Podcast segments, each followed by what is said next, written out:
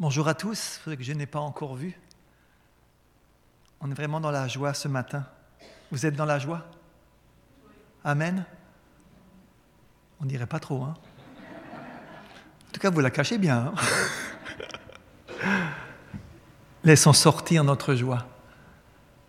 On a déjà entendu beaucoup de choses sur Dieu et on veut vraiment laisser cette joie d'avoir un Dieu comme le nôtre, un Dieu qui s'est donné, un Dieu qui s'est livré pour nous sauver, nous pauvres pécheurs, et de savoir que je suis racheté, que je suis gracié, et qu'aujourd'hui je peux vivre la présence de Dieu dans ma vie, c'est juste extraordinaire et ça me réjouit de joie.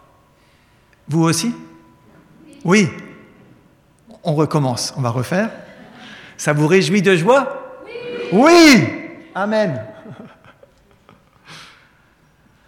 Ce matin, on va parler de la paix de Dieu et on va un peu réfléchir à, ce qu'est la paix de Dieu, comment est-ce qu'on la reçoit. Notre Dieu est un Dieu de paix. La paix est auprès de Dieu. Et malheureusement, l'homme a quitté Dieu, a voulu suivre une voie d'indépendance pensant qu'il pouvait se priver de Dieu, et il s'est engagé dans un chemin de tourment, d'angoisse et de malheur. Et ce matin, on va, voir ensemble, on va parler de la paix de Dieu, et il y a entre autres ces paroles de Jésus qui nous dit, je vous laisse la paix, je vous donne je vous donne ma paix. Et c'est en Jésus-Christ que Dieu nous offre sa paix. Et là, on voit déjà que la paix de Dieu n'est pas un produit humain, quelque chose que l'homme peut faire ou recevoir de lui-même avec les choses de la terre, mais que la paix est un don de Dieu que Jésus est venu nous apporter. On va lire un, passage dans Luc, une histoire toute simple, et on s'appuiera sur l'histoire pour avoir des éléments sur cette paix, ce que cette paix n'est pas, ce que cette paix est. Et on va donc lire cette histoire dans Luc 8, versets 22 et 25. Je pense que l'histoire, vous la connaissez, elle est assez connue. Donc je lis pour vous. Un jour, Jésus monta dans une barque avec ses disciples. Il leur dit, Passons de l'autre côté du lac. Et ils partirent. Pendant qu'ils naviguaient, Jésus s'endormit.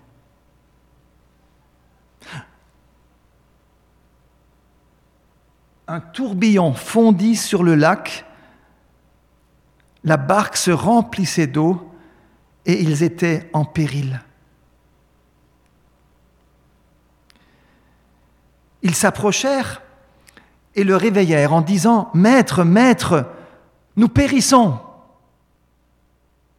S'étant réveillé, il menaça le vent et les flots qui s'apaisèrent et le calme revint.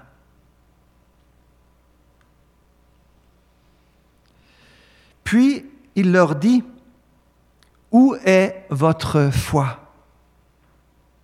Saisis de frayeur et d'étonnement, ils se dirent les uns aux autres, Quel est donc celui-ci qui commande même au vent et à l'eau et à qui ils obéissent? Qui est donc celui-ci?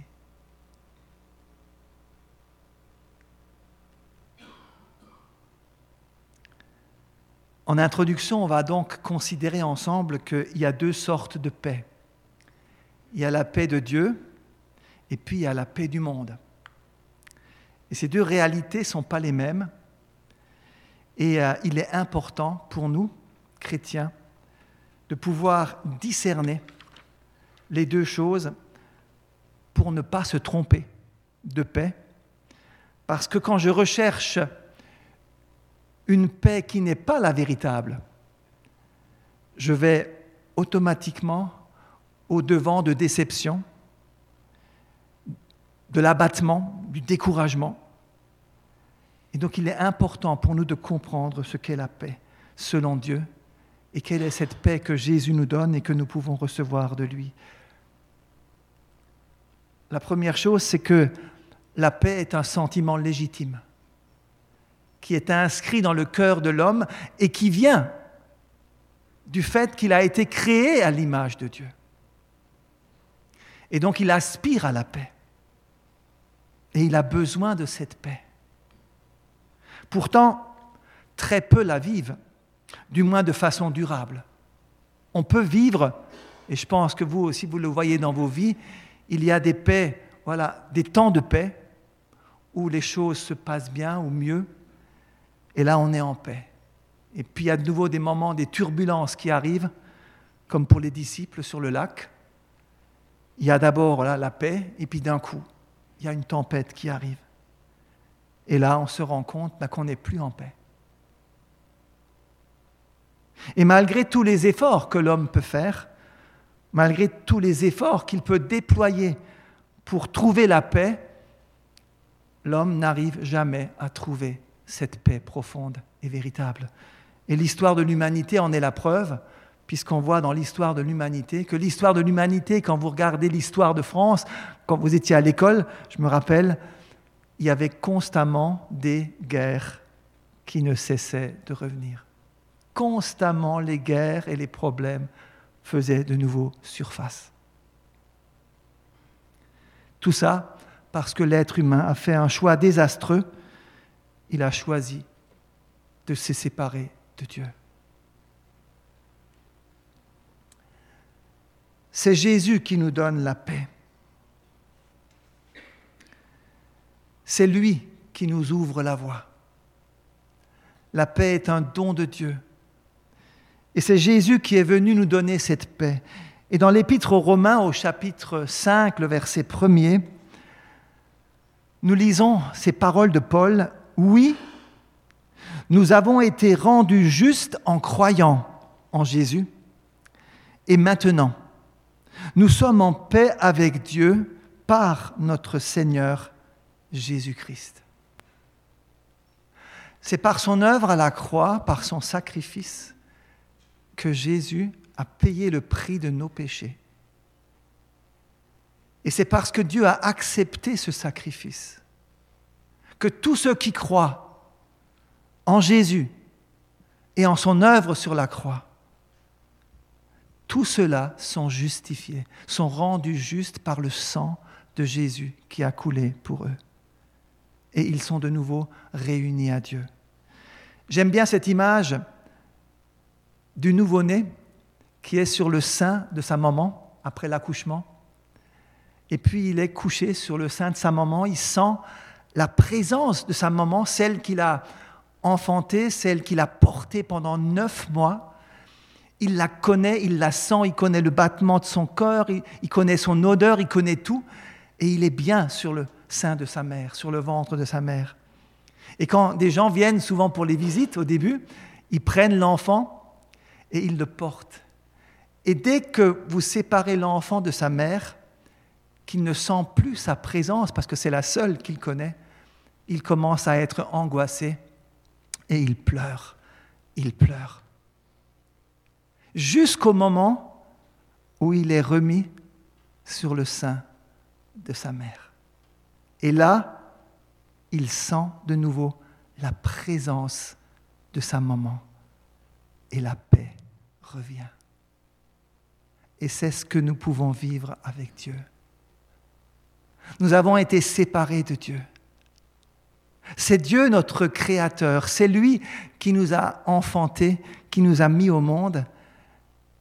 Et être séparé, c'est la pire des choses pour l'être humain, parce qu'il n'a plus de sécurité, il n'a plus de repos. Et quand Jésus, par son œuvre à la croix, par la foi que nous portons en Jésus, nous réconcilie avec Dieu, nous revenons sur le sein de notre Père. Et c'est là que nous sommes en paix et que nous retrouvons cette paix de Dieu. Et ceux qui l'ont expérimenté, c'est juste merveilleux et extraordinaire.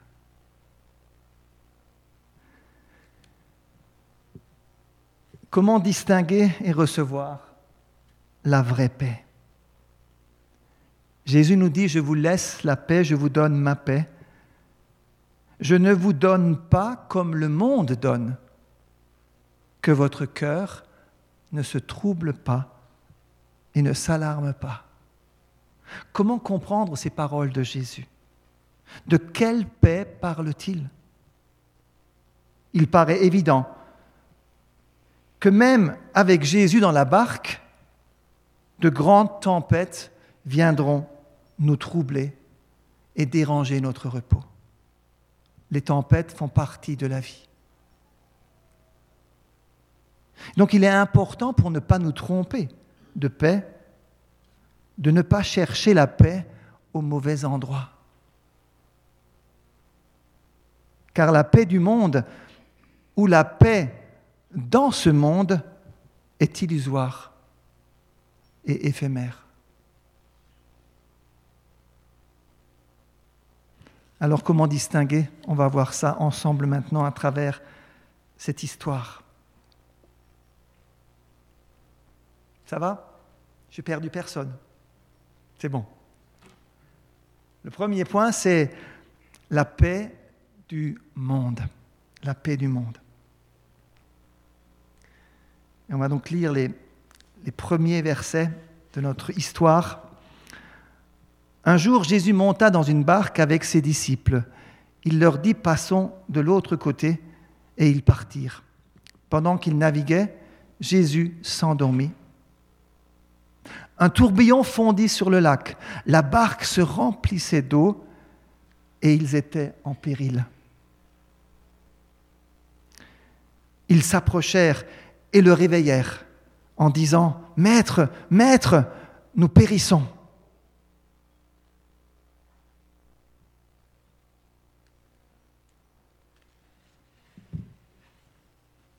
tout semble tranquille. Les disciples devaient se sentir bien au début du voyage. La mer était calme, reposée, et ça, repose quand on voit la mer calme. Il n'y avait pas de vent. Jésus était là dans la barque. Il s'est endormi. Ils étaient tranquilles il devait se sentir bien.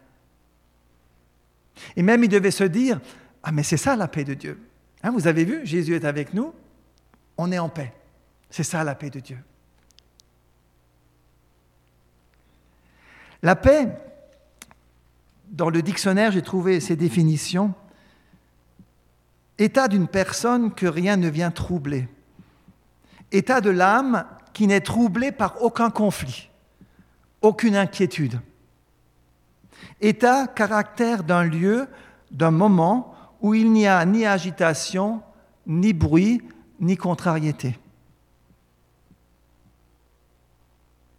Quand il n'y a pas de problème, pas de contrariété, quand tout se passe comme nous l'avons prévu, comme nous le désirons, alors nous sommes en paix. Vous êtes d'accord avec ça? Ça paraît logique. Est-ce la paix de Dieu?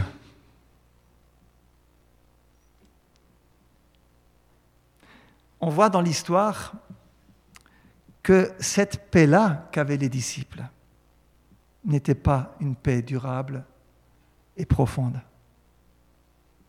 mais une paix superficielle qui est partie très très vite.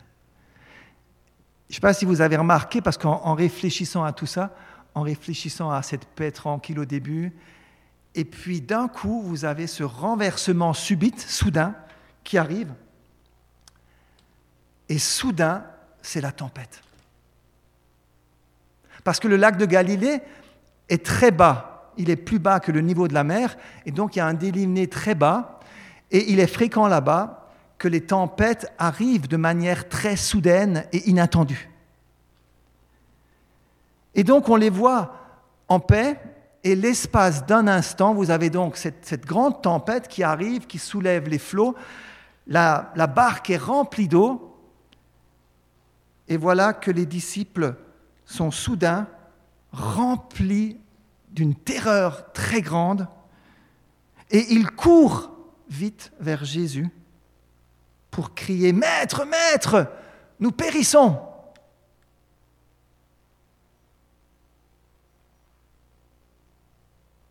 On voit toutefois chez les disciples un élément important, c'est que il y a une foi en Jésus. Alors cette foi est peut-être pas encore assez profonde et on voit que Jésus après leur fera des reproches par rapport à leur foi, mais en tout cas cette foi est là. Parce que dès que le problème et la peur est là, le réflexe qu'ils ont, ils courent vers Jésus.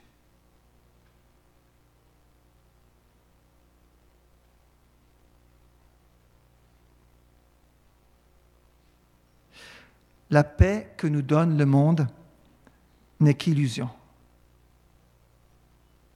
Elle est liée aux circonstances, elle est liée aux événements que nous traversons. C'est comme ça que le monde nous donne la paix. Mais dès que les circonstances changent, et elles changeront inévitablement, parce que le péché a corrompu le monde, et qu'il y aura automatiquement des tempêtes.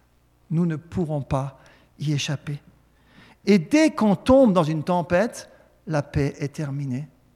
Elle s'envole aussi vite qu'elle est venue et on tombe dans l'angoisse, dans la dépression, dans le découragement. Je me suis rendu compte que je cherchais souvent la paix ici-bas, je cherchais souvent la paix de ce monde. J'espérais des jours où je serais tranquille, où, où rien n'allait m'arriver, où rien n'allait me déranger. Et je me suis rendu compte que c'est cette paix-là que je cherchais au fond de moi-même. Et c'est normal parce que je suis humain. C'est mon côté humain qui me pousse à chercher cette paix dans le monde. Et c'est celle-là que je cherche. Que tout se passe bien pour moi, pour les miens. Alors je suis en paix. Mais Jésus nous a prévenus. Il nous a prévenus qu'il n'est pas venu apporter la paix sur la terre.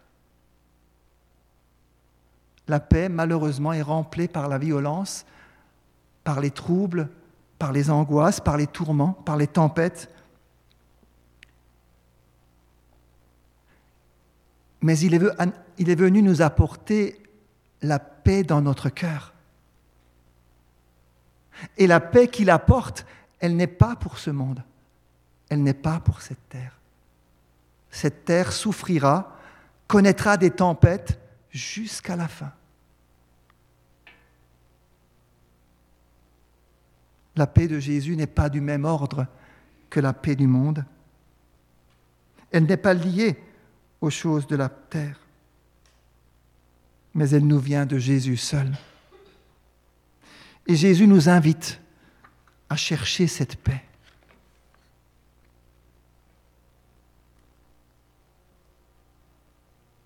La paix de ce monde est comme ce monde. C'est quelque chose qui m'est apparu euh, quand j'ai préparé le message. La paix du monde ressemble au monde. Ce monde est éphémère, voué à la destruction, marqué par le péché, par la violence, et la paix qu'il propose ressemble à tout cela.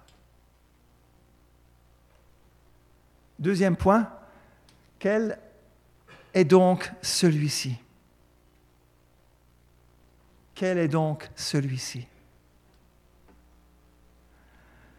S'étant réveillé, Jésus, il menaça le vent et les flots qui s'apaisèrent et le calme revint. Puis il leur dit, Où est votre foi? Saisis de frayeur et d'étonnement, ils se dirent les uns aux autres, Quel est donc celui-ci qui commande même au vent et à l'eau et à qui ils obéissent?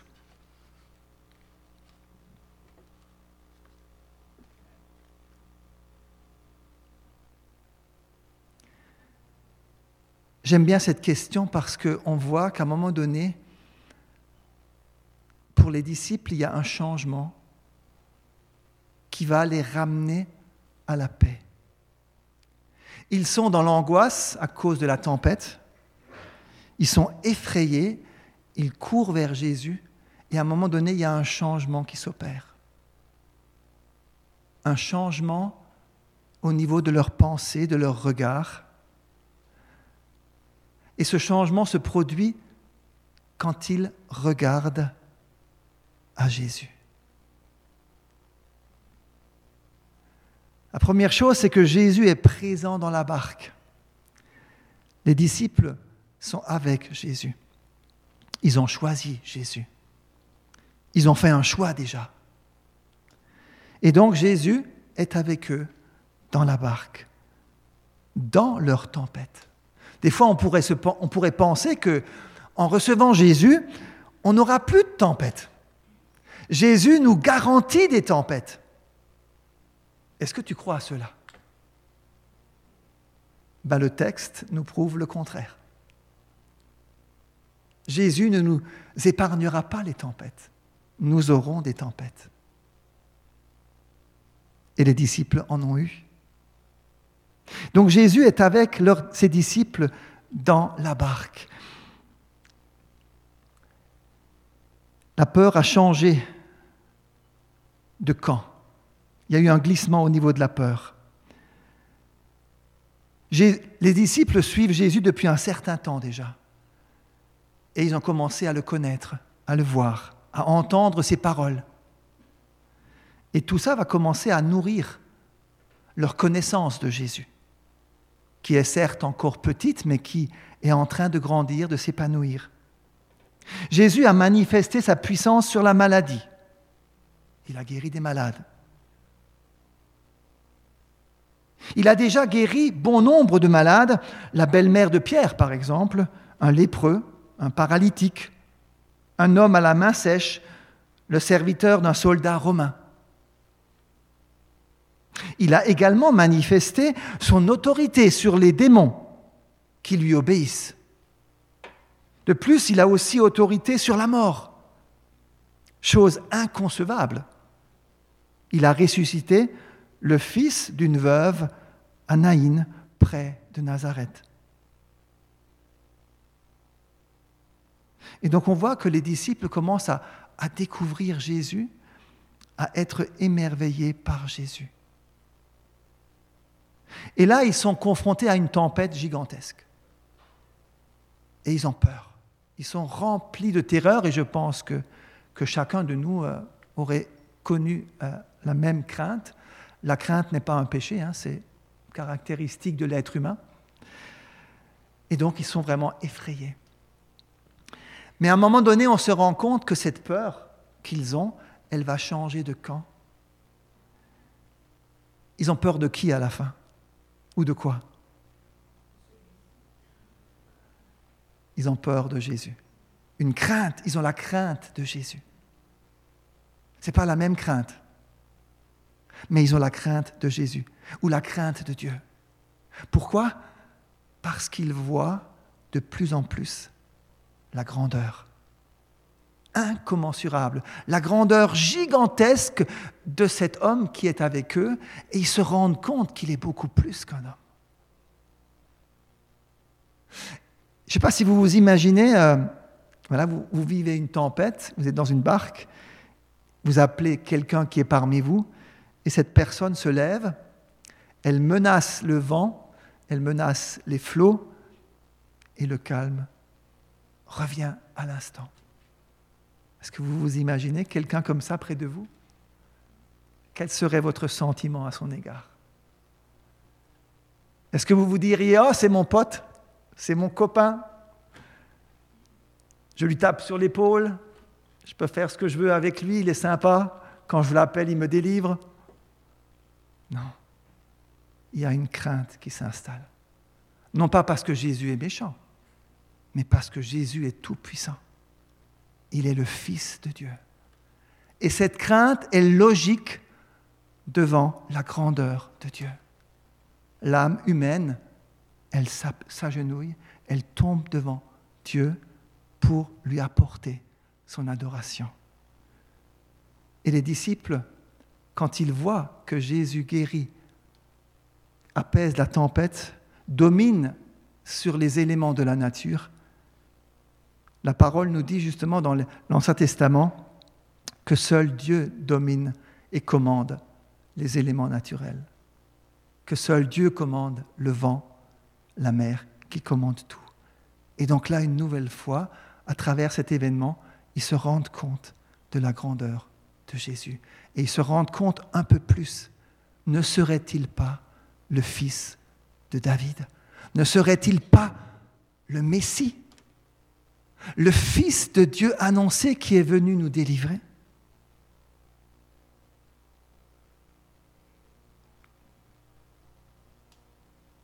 Et c'est en voyant Jésus, en connaissant Jésus de plus en plus, que les disciples vont trouver la paix.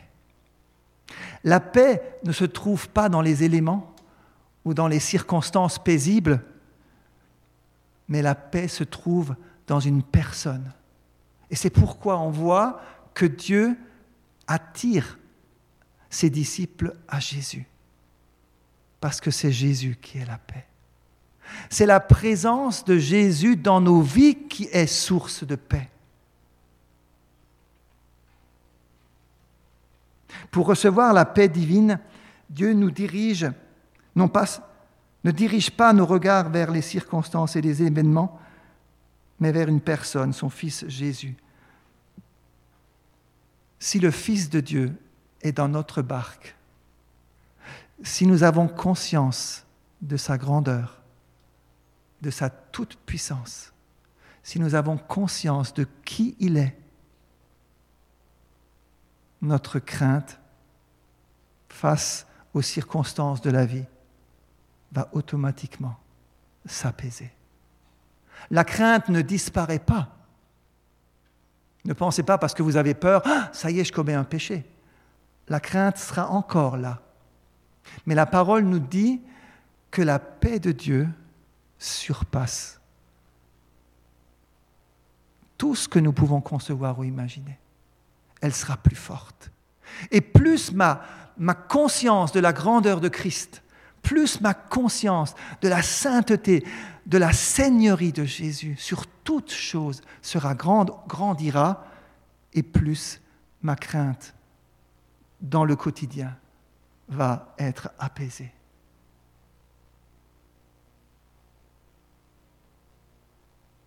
C'est dans Éphésiens chapitre 2 que Paul nous dit, oui, c'est lui qui est notre paix. Avec les juifs et les non-juifs, il a fait un seul peuple. En donnant sa vie sur la croix, le Christ a détruit le mur de haine qui les séparait.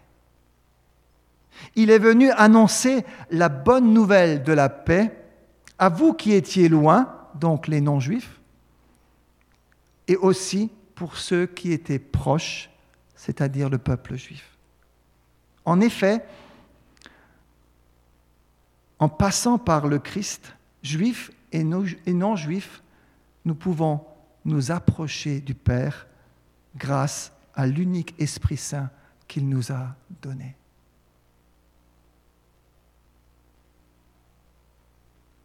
C'est parce que Jésus nous réconcilie avec Dieu.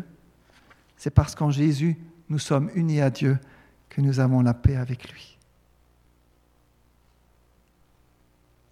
Troisième point, c'est la question que Jésus pose à ses disciples, où est votre foi? Où est votre foi? Jésus met le doigt sur le problème des disciples, leur foi.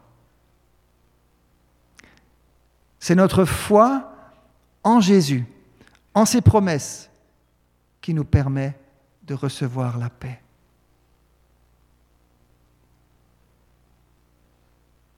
Je me suis rendu compte dans ma vie aussi que souvent mes yeux sont centrés sur moi, sur mes attentes humaines, qui sont certes légitimes, mais qui ne m'apporteront rien, et non sur Jésus. Alors, tant que les choses se passent bien, je suis en paix, comme les disciples sur le lac. Mais dès qu'arrive une tempête, je suis effondré et anéanti en un seul instant.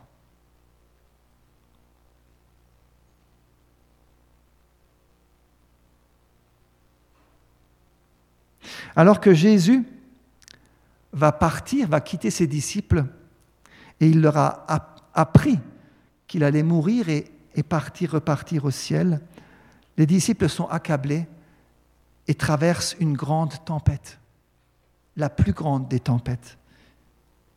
Et Jésus va leur dire ces paroles dans Jean 14, verset 1 que votre cœur ne se trouble pas, que votre cœur ne soit point alarmé, angoissé. Croyez en Dieu et croyez en moi. La foi est donc le moyen par lequel nous allons pouvoir recevoir la paix de Dieu.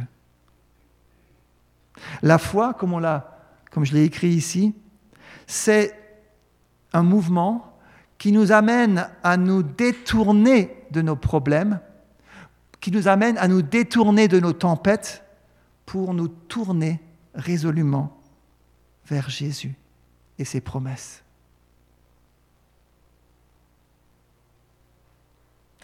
Et c'est un combat qui est difficile, de réussir à gérer nos pensées parce que nos pensées vont tout le temps nous emmener vers les choses de la terre, nous amener à être angoissés, stressés, tourmentés. Et Dieu, lui, par la puissance de son esprit en nous, nous demande de détourner nos yeux de la terre, des tempêtes de la terre, pour tourner nos yeux sur Jésus, le ressuscité le Tout-Puissant, qui nous a libérés du péché, qui nous a libérés de la mort et qui nous a offert une vie nouvelle qui ne s'arrêtera plus, la vie éternelle. Même la mort a été vaincue. Et la pire tempête, cette tempête que Jésus a apaisée là dans ce passage, annonce la plus grande des tempêtes, celle de la mort, quand Jésus sur la croix va affronter cette tempête et que par sa mort et sa résurrection, il va apaiser la tempête de la mort, il va vaincre la mort et nous ouvrir un chemin nouveau qui nous conduit à Dieu.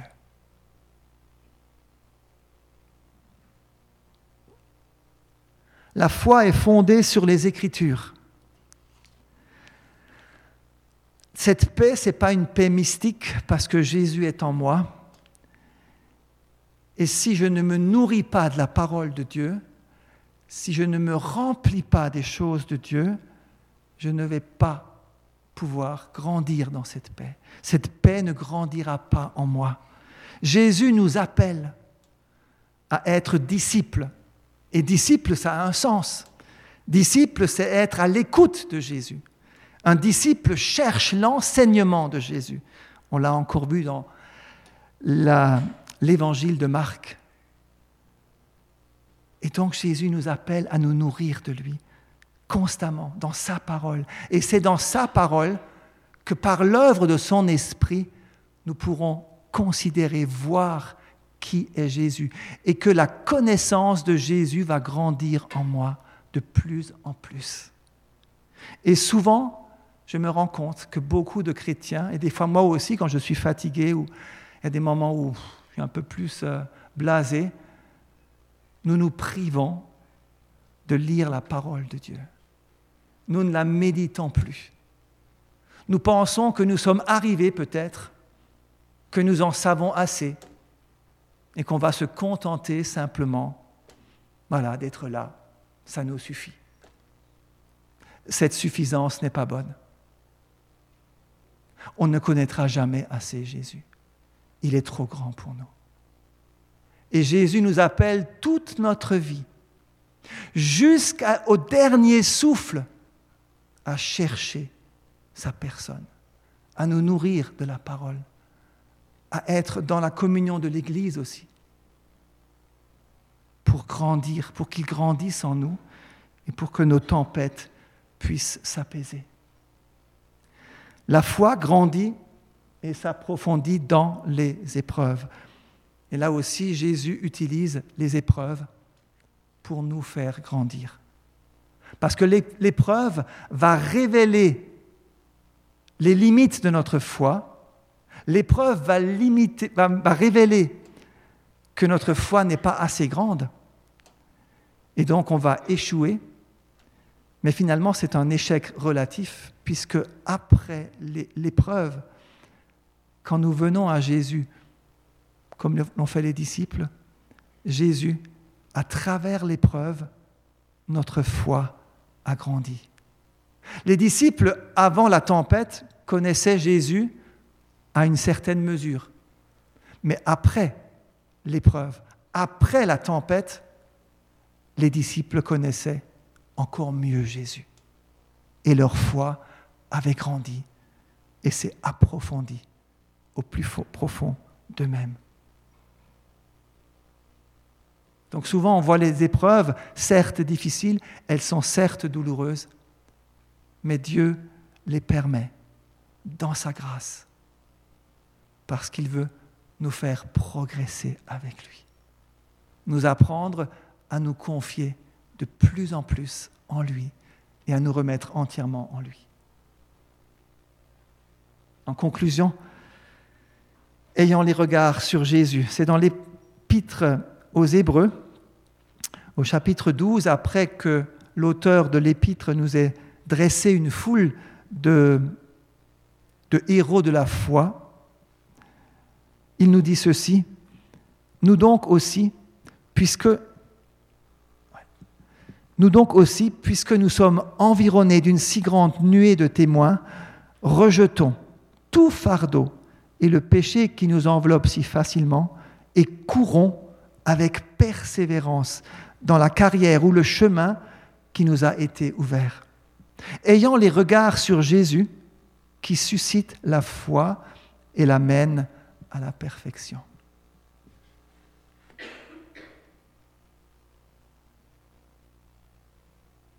Est-ce que Jésus est dans ta barque?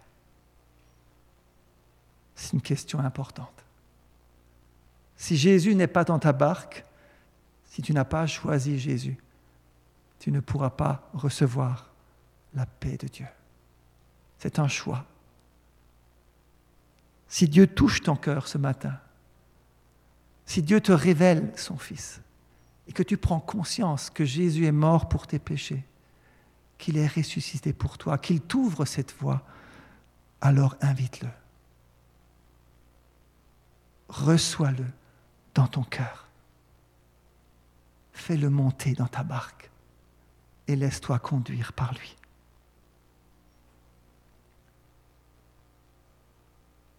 Tourne tes yeux vers Jésus. Je ne sais pas ce matin où vous en êtes. Peut-être que vous traversez une tempête. Peut-être que vous êtes submergé, comme les disciples. Peut-être que même que vous êtes en train de couler, de vous enliser. Ce matin, Jésus vous appelle à venir à lui, à crier à lui, comme l'ont fait les disciples. Seigneur, Seigneur, nous périssons, viens nous sauver. Et Jésus sera là pour vous prendre par la main, pour apaiser votre tempête et ramener sa paix dans vos cœurs. N'aie pas peur. N'aie pas peur. Crois seulement.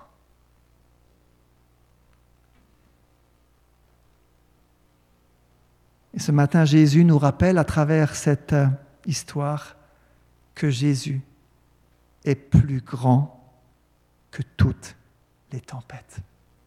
Vous le croyez? On va refaire.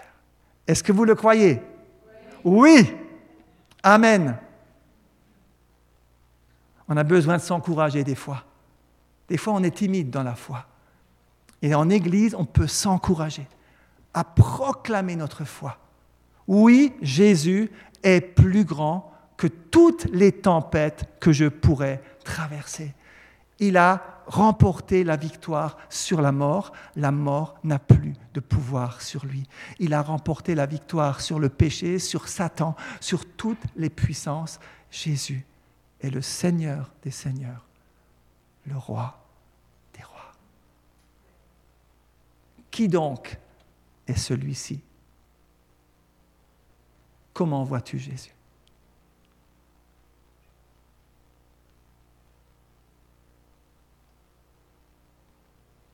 On va chanter un chant ensemble pour, euh, écouter les paroles. C'est des paroles, donc c'est un, cantique de, d'À toi la gloire qui nous dit Seigneur, attire mon cœur à toi. Je, te désire tout près de moi. Ma délivrance dans le danger, c'est ta présence, divin berger. C'est ta présence, divin berger. Que nous puissions chanter ce chant. Laissons-nous toucher par Dieu. Et que ce chant devienne notre prière. Seigneur, attire mon cœur à toi. Amen.